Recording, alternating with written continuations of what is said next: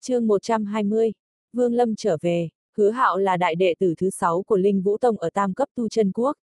Cự Lộc Quốc, lúc này hắn đang ngồi ở trên một tảng đá cực lớn đang tự di chuyển kiểm tra lại chiến lợi phẩm mấy năm nay của bản thân. Đúng lúc này, đột nhiên ngọc giản truyền âm của hắn chớp động dữ dội. Hứa hạo nhíu mày, lấy ngọc giản ra đặt ở trên chán. Ngay lập tức một âm thanh gấp gáp vang lên trong thần thức của hắn. Nhanh chóng đi đến vị trí 48 độ phía tây bắc. Chỗ đó xuất hiện một cái thần thức không có chủ. Người truyền âm đến cho hắn là một vị bằng hữu tốt tên là Cát Dương ở chiến trường ngoại vực. Hai người bọn hắn đều là người có tu vi trúc cơ hậu kỳ. Thường xuyên liên thủ để giết người đoạt bảo, phối hợp rất ăn ý. Hứa hạo nghe xong, sắc mặt khẽ biến, ngay sau đó lộ vẻ vui mừng như điên. Thần thức là vật quý giá nhất ở chiến trường ngoại vực so với tất cả những pháp bảo khác thì ít hơn rất nhiều. Chỉ có những tu chân hùng mạnh lúc bị phá hủy thân xác liền khiến cho Nguyên Anh rời khỏi cơ thể. Hơn nữa Nguyên Anh khi bị tiêu diệt mới có xác suất cực nhỏ, có một tia thần thức bay ra. Hứa hạo không biết những tác dụng cụ thể của thần thức. Nhưng hắn nhớ rõ trong khoảng khắc khi bước vào chiến trường ngoại vực thượng cấp tu chân quốc có đưa ra một cái bảng, mặt trên có 10 vị xếp hạng không ngờ trong số đó thần thức là cao nhất. Tất cả những gì trên cái bảng kia khi nhặt được phải nộp lên trên, hơn nữa sẽ chắc chắn sẽ được ban thưởng. Nghĩ tới đây, hứa hạo cảm thấy quả tim điên cuồng đập loạn. Hắn không nói nhiều mà khẽ động thân thể, hướng về góc tây bắc mà bay tới. Khi hắn bay đến, ở đây đã tụ tập rất nhiều người. Ở xa có một cái lồng lớn đậy lại, ở bên trong cái lồng có một cái vệt sáng màu lam rất lớn. Vệt sáng kia nhẹ nhàng nổi trong không trung, không chút nhúc nhích. Hai mắt hứa hạo lộ ra vẻ tham lam, không nói nhiều vỗ lên túi chữ vật lấy ra một cái xoa màu đen, vọt tới thành. Lại nói đến Vương Lâm đang lặng lẽ chờ đợi vết nứt không gian xuất hiện. Sau rất lâu, trong phạm vi thần thức của hắn, đột nhiên xuất hiện 8 cái vết nứt. Thần thức của Vương Lâm lập tức đi vào, cắt đứt, xuất ra 8 đạo thần thức. Quá trình như vậy, liên tục được duy trì, thần thức của Vương Lâm càng ngày càng ít đi. Số lượng thần thức xuất ra càng lúc càng nhiều. Chiến trường ngoại vực trong khoảng thời gian 3 năm ở đây, lâm vào trong một cảnh tượng điên cuồng. Từ cách đây 3 năm đột nhiên xuất hiện thần thức vô chủ bị hai người hứa hạo và cắt đằng lấy đi. Làm cho tất cả những người đang thu dọn chiến trường ngoại vực trở nên điên cuồng. Sau đó gần như mỗi ngày, đều có thần thức xuất hiện ở chiến trường ngoại vực. Số lượng thần thức nhiều đến mức không thể tưởng tượng được. Một màn quái dị này, nếu như thường thường tất nhiên sẽ dẫn đến sự chú ý của thượng cấp tu chân quốc. Nhưng trong 3 năm này, thượng cấp tu chân quốc cũng không phái ra bất kỳ người nào đến điều tra. Trong chiến trường ngoại vực bây giờ cực kỳ bất ổn. Vì một chút nguyên nhân không hiểu nổi, người bên trong không ra ngoài được mà người bên ngoài cũng chẳng thể vào trong. Việc này nói đến cùng, vấn đề có lẽ là do sự xuất hiện của vết nứt không gian. 10 năm nay, toàn bộ chiến trường ngoại vực vết nứt không gian xuất hiện rất nhiều, nhất là vài chỗ cửa đi vào, lại càng có nhiều. Đám tư cấp, ngũ cấp tu chân quốc cấp 4 đã phân tích ra được chính là chiến trường ngoại vực đã sắp đến bờ sụp đổ. Lúc này cho dù có cao thủ Nguyên Anh Kỳ đi vào cũng không có khả năng vãn hồi được đại cục sụp đổ nữa. Còn chuyện mời người ở lục cấp tu chân quốc đến để sửa chữa thì chi phí này lại quá cao. Mặc dù biết ở trong chiến trường ngoại vực có rất nhiều thần thức thì cũng chẳng đủ để trả tiền cho những chi phí sửa chữa bên dưới. Những thứ này vẫn là do vài ngũ cấp tu chân quốc cùng nhau gánh chịu.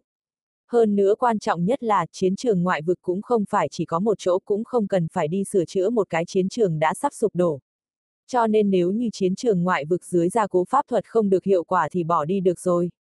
Nhưng khó có thể giải thích chính là cái chiến trường này rõ ràng đã được dự đoán tối thiểu có thể sử dụng được mấy nghìn năm nữa, nhưng vì sao chỉ trong vòng 10 năm ngắn ngủi lại đột nhiên nhanh chóng có chuyển biến xấu đi thế này. Bọn họ không biết tất cả những nguyên nhân này thực ra phải tìm đến Vương Lâm đầu tiên. Nếu không phải hắn trong khoảng thời gian dài liên tục công kích những vết nước thì cũng sẽ không trở nên như thế này được. Thời gian trong vết nứt không gian, và chiến trường ngoại vực có sự khác biệt rõ ràng. Ở bên trong hư vô của vết nứt không gian trải qua 100 năm thì bên ngoài chiến trường ngoại vực chỉ là 10 năm mà thôi. Nói một cách chính xác thời gian Vương Lâm ở bên trong không gian của vết nứt đánh vào cái khe hở đối với bên ngoài là 7 năm, nhưng trên thực tế lại là 70 năm. 700 năm liên tục công kích làm cho chiến trường ngoại vực nhanh chóng chuyển biến xấu. Bây giờ, không có tu sĩ nào ở tứ cấp ngũ cấp tu chân quốc dám đi vào cái chiến trường ngoại vực này. Bọn họ chỉ có thể truyền âm vào, nói cho những tu sĩ của tam cấp tu chân quốc hủy bỏ công việc dọn dẹp lần này toàn lực tìm kiếm thần thức. Sau đó thống nhất mở truyền tống trận ra, để tất cả mọi người rời khỏi. Vương Lâm đã quên thời gian, thần thức của hắn càng ngày càng yếu, càng lúc càng nhỏ. Hắn bây giờ, đã không thể tiếp tục chặt đứt thần thức mà đang đợi chờ cái vết nứt lớn hơn xuất hiện. Vào một ngày, ở trong phạm vị thần thức của Vương Lâm, xuất hiện một cái vết nứt không gian lớn hơn gấp nhiều lần so với những cái trước kia. Vương Lâm không chút do dự chui vào. Mã Lương đã tìm được một kiện pháp bảo vừa ý. Nó giống như đạo mặc quang năm đó hắn tìm được đều là vật có thể tự động phi hành. Vì kiện pháp bảo này, Mã Lương đã dùng hết sức đuổi theo trong ba ngày. Hắn cười khổ nhìn phi kiếm kia ở phía trước đang tỏa ra từ quang. Thầm nghĩ năm đó nếu toa tử không bị cướp mất, bây giờ nhất định sẽ dễ dàng đuổi theo cũng không đến mức cực nhọc thế này. Nhớ đến toa tử, Mã Lương lại nhịn không được mà liên tưởng đến mặc quang. Mười mấy năm qua, hắn không phải chỉ một lần mơ tưởng, bên trong mặc quang kia rốt cuộc là cái pháp bảo gì, lại có thể bị những tộc nhân của cự ma tộc truy đuổi và chiếm đoạt. Chắn chắn nó phải là một kiện pháp bảo nghịch thiên. Mỗi lần nghĩ đến đây, hắn cũng nhịn không được mà phải than ngắn thở dài. Truyền tống thông đạo sớm không mở, muộn không mở, hết lần này đến lần khác kỳ hạn 50 năm của ông mày còn chưa hết lúc này lại mở ra. Nhưng bất kể là nói thế nào cuối cùng cũng có thể trở về nhà. Mấy năm gần đây ở nơi này quá nguy hiểm, đều vì những thứ thần thức này đột nhiên xuất hiện mà làm náo loạn. Chờ khi nào đem cái phi kiếm này lấy vào tay, trở về chỗ tập kết. Hì hì tiểu sư muội, muội nhất định phải đợi huynh về nhé, ngàn vạn lần đừng nhận lời của đại sư huynh, hắn chỉ là một tên xúc sinh mặt người tâm thú. Chỉ có huynh mới một lòng một dạ với muội thôi. Mã Lương nói thầm trong lòng, tiếp tục đuổi theo về phía trước. Nhưng 50 năm đã trôi qua tiểu sư muội không biết bây giờ đã như thế nào rồi. Ách nàng tu luyện chiến thần quyết nghe nói có thể bảo trì được nhan sắc. Thoạt nhìn thì chỉ mới 30 tuổi thôi, nếu như nàng trở thành một bà già thì ta cũng buông tay được rồi. Hừ hừ, lần này chiến thần điện có hơn 10 người đến đây, chỉ còn lại có 10 người sống sót. Khi trở về, chắc chắn ta sẽ được tông chủ chú trọng bồi dưỡng.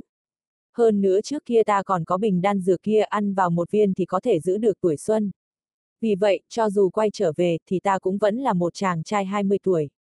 Đến lúc đó thì thích nữ tử thế nào, mà chẳng tìm được chứ. Mã lương cười ha ha, chỉ cảm thấy cả người tràn đầy động lực tốc độ lại càng nhanh hơn được vài phần. Mã lương đang toan tính, đột nhiên từ xa bay đến hai đạo cầu vồng, trong nháy mắt đã đến sát bên người hắn. Trong đó có một đạo lập tức bay lên trước mặt mã lương. Phi kiếm ở phía trước nhoáng lên một cái, lập tức lộ ra thân hình. Chỉ thấy đó là một người thanh niên khoảng ba mươi mấy tuổi. Ánh mắt hắn âm trầm, bàn tay to chảo một cái, sau khi nắm lấy phi kiếm thì chẳng thèm nhìn cái nào mà ném nó vào túi chữ vật. Sau đó, hắn xoay người âm trầm nhìn chằm chằm vào mã lương.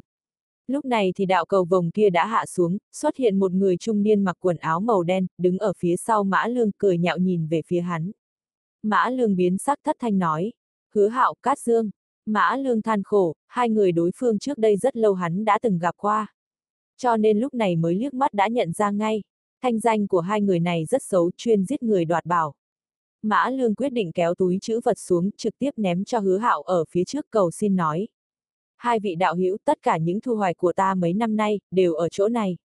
Hai vị cứ việc lấy đi ta chỉ mong có thể giữ được tính mạng thôi. Hứa hạo ngẩn ra, mở miệng túi chữ vật ra nhìn qua, rồi nhìn mã lương một cái cười nói. Ngươi là người không có khí phách mà ta được gặp, nhưng cũng rất thức thời. Được thôi, ngày hôm nay tha cho ngươi một mạng. Cút, mã lương thở phào nhẹ nhõm, đang muốn rút lui, đột nhiên, hắn biến sắc phun ra một ngụm máu tươi. Một thanh phi kiếm xuyên qua ngực của hắn. Cơ thể của hắn run rẩy cảm giác được rõ ràng sinh mệnh của mình đang dần biến mất. Hắn dãy dụa xoay người lại, nhìn chằm chằm vào Cát Dương, giữ lại một ngụm máu ở trong miệng mơ hồ nói. Ngươi, Cát Dương vẫy tay, phi kiếm bay trở về. Hắn lãnh đạm nói, ta chưa nói tha ngươi. Nói xong, cơ thể của hắn khẽ động cũng chẳng thèm nhìn mã lương một cái, bay về nơi xa. Hứa hạo cũng chẳng biết nói gì, đối với mã lương đang hấp hối chỉ biết lắc đầu, rồi lên đường. Lòng hắn hiểu rõ, đây là Cát Dương hận mã lương đưa túi chữ vật cho mình. Hai người hắn và Cát Dương có một thỏa thuận túi chữ vật đến tay ai thì của người đó, không được tranh đoạt nữa. Nếu như vừa rồi Mã Lương đưa túi chữ vật cho Cát Dương, hứa hạo cũng sẽ làm như vậy. Ý thức của Mã Lương đã trở nên mơ hồ trước mặt hắn hiện lên bóng dáng của tiểu sư muội, rồi dần dần nhắm hai mắt lại. Đúng lúc này, đột nhiên ở bên cạnh thi thể của Mã Lương xuất hiện một cái vết nứt không gian cực lớn.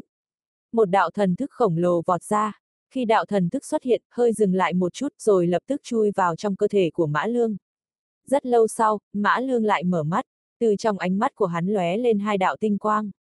Vết thương ở trước ngực hắn, lấy mắt thường có thể nhìn thấy được bằng tốc độ rất nhanh mà liền lại. Hắn mở miệng phát ra một thanh âm lạnh lẽo. Đằng hóa nguyên, vương lâm ta đã trở về.